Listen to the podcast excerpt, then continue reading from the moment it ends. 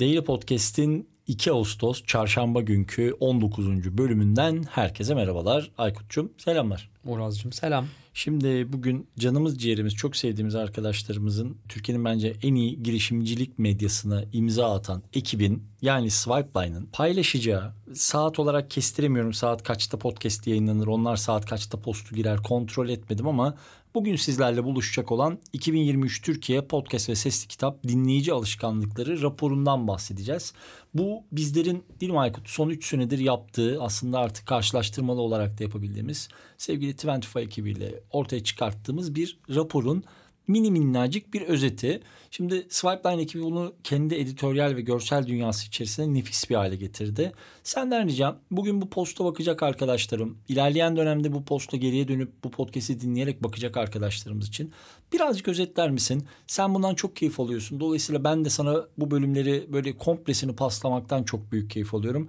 Abi burada yaklaşık beş tane altı tane farklı slide var. Evet. Birazcık yani şu anda mesela Birazcık bir dakika on saniyedeyiz. Yaklaşık üç dakikan dört dakikan var. Biliyorum senin veri fetişin ama şöyle küçücük bir özetle e, Swipeline ekibine de için. Evet kocaman bir teşekkürler. Top sende. Uraz'cığım öncelikle Swipeline ekibine bugün bizimle bu işi yapacakları için tabii teşekkür ediyoruz. Ee, anlamlı bir veri görselleştirme olacak. Ee, oldukça kapsamlı bir çalışmanın içerisinden dediğin gibi yaklaşık yedi slaytlık bizim için anlamlı olduğunu düşündüğümüz bir veriyi çıkardık. Ee, eminim bu arada bu mecraya yatırım yapan marka, ajans, iletişimciler, yayıncılar için bir anlam ifade edecektir diye düşünüyorum. E, şunları sorduk insanlara. E, ne sıklıkla podcast dinliyorsunuz? Ki bu mecraya bir yatırım yapmak için bir anlamımız var mı? yüzde elli bir virgül dokuzu haftada birkaç kere podcast dinlediğini söylemiş. yüzde otuz dört virgül sekizi bence en güzeli bu. Her gün dinlediğini söylemiş. E, dinlemeyen var mı diye baktığında neredeyse görmüyorsun ama e, günlük podcast dinleme sürelerini sorduk. Niye sorduk bu soruyu?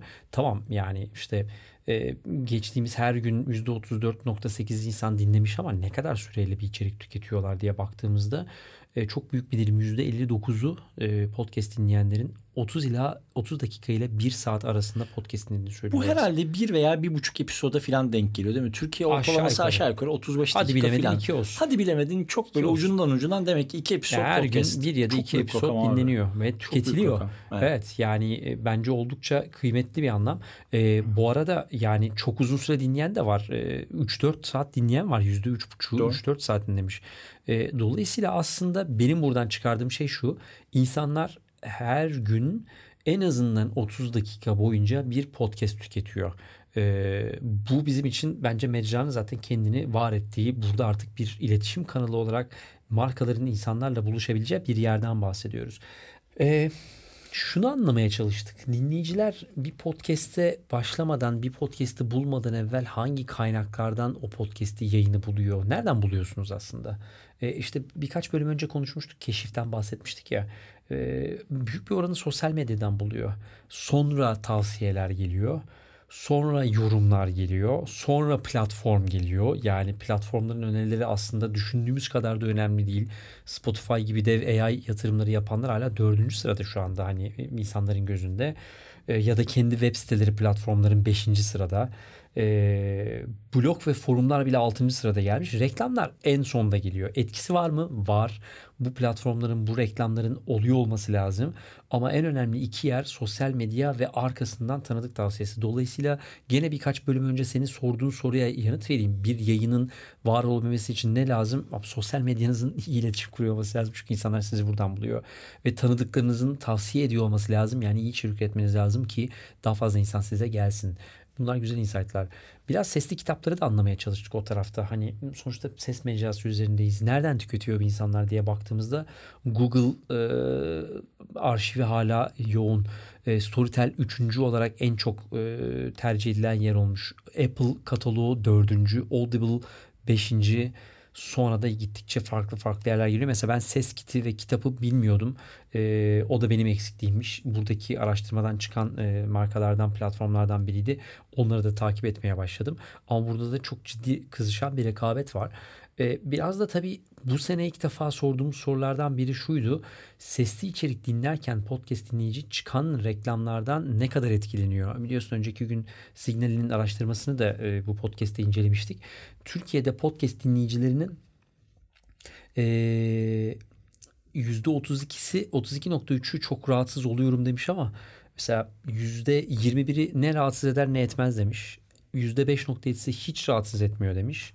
E, rahatsız etmez diyenlerde yüzde yedi nokta yedi. Dolayısıyla e, böyle bir çok dengeli bir ayrım var reklam konusunda. Bence bunu şuna atıf edeyim, sonra da bitireyim. Bir reklam spotu yerleştirmiyorsanız ve mecraya uygun bir reklam koyuyorsanız dinleyici bunu dinlemekten rahatsız olmuyor. Bu arada yüzde otuz dokuz nokta sekizi de katılımcıların podcast'i dinlerken yayıncıya ücret ödemeye varım ben demiş. yüzde kırklık bir yer neredeyse. E, bence de bu önemli. yüzde otuz iki nokta dörtte emin değilim demiş. İyi içerik gelirse bence orada da ödemeye hazır bir kitle var. E, detaylarını zaten paylaşımlardan bence görebilirler diye düşünüyorum. Süper abi, ağzına sağlık, çok teşekkür ediyorum. Bu arada koltuğum gıcırdadığı için de dinleyicilerden özür diliyorum. Tak tak tak diye ses geliyor. Koltuk bayağı bir galiba veda ediyor. Taşmıyor bu. Evet, çok senin. Büyük ihtimalle. E, eklemek istediğim bir şey var mı? Ee, yani bu verinin daha kapsamlı hallerini farklı etkinliklerde zaman zaman paylaşıyoruz. Ee, takip ederlerse, sorular olursa tabii bize ulaşsınlar. Bu çok teknik bir çalışma ama şu yedi slide bile bence bir üretici, tüketici ve ajans için, iletişimci için bence oldukça altın değerinde veri içeriyor. Kesinlikle. Swipeline ekibine de tekrar teşekkür ediyoruz. Bugünlük bizden bu kadar. Yarın görüşmek üzere.